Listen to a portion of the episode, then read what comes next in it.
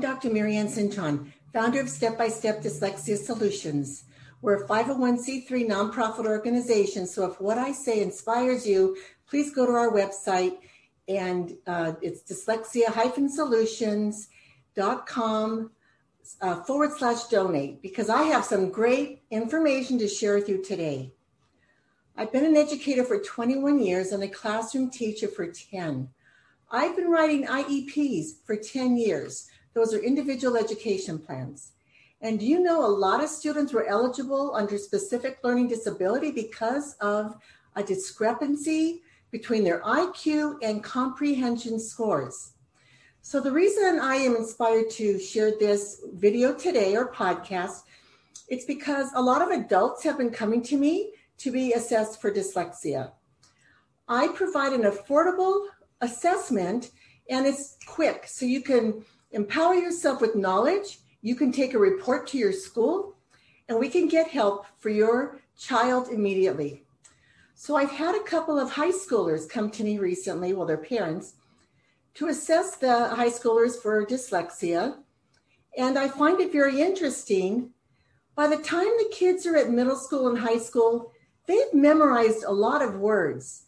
So their reading may seem okay. And their intelligence is average or even high. And I've seen some pretty bright students this past, past month. But one student in particular had comprehension scores of a fifth grade level, and he is a sophomore in high school. So in looking at the other assessments I give the student, the cognitive or reading, I do phonological assessment, and I use some of the Orton Gillingham recommendation for um, phonological awareness and placement for students to see where their breakdowns are. And so it's interesting, these students are breaking down with the vowel teams. They don't know I before E. They don't know um, OU. They don't know the vowel teams. They don't know contractions. They don't know syllables. So these are strategies they need to be taught explicitly with an Orton Gillingham based multisensory structured reading program. So this student that I just assessed is eligible. He meets the eligibility requirements for dyslexia based on Ed Code 56335.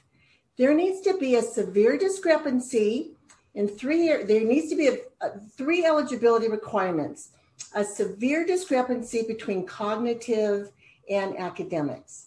Now, it doesn't have to be his overall reading score because some areas might be um, high and then his comprehension is so low that it gives him an average score. So, Ed Code allows you to find one area that falls two grade levels below or more. So his comprehension qualifies in that area. Thirdly, there needs to be phonological awareness issues. So dyslexic children add and omit letters and syllables when they write. They won't punctuate their sentences, they don't capitalize their sentences. Even kids who whose writing you can read because they may not have dysgraphia, their their neat writing still has all those letter omissions and syllables. So I want to urge you parents reach out to me to give your student an assessment and you need to ask for a written assessment. You need to write a letter to your school to assess your child if you suspect dyslexia, but it sure helps if you have an outside person like me give you some paperwork. It will save them thousands of dollars. It'll save save you a ton of time and your student can get services immediately. Now, I understand there's some state testing going on, and this um, evaluation that I can give your child will put your child on the top of the pack, of the top of the stack to get the, um, to have him looked at. So after you request in writing that your child be assessed for dyslexia, or for specific learning disabilities qualifying with reading comprehension, the school has 15 days to get back to you.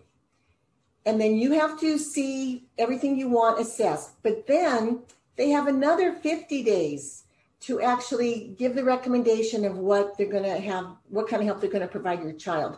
So look at all that time we're wasting. Reach out to me today. I'd love to help you. Um, please subscribe to this uh, channel and hit like and share it if you would. And if what I have said has touched your heart, we are a 501c3, so I'd appreciate donations to help get the messages forward. And um, Dr. Marianne Cintron, our website is dyslexia-solutions.com.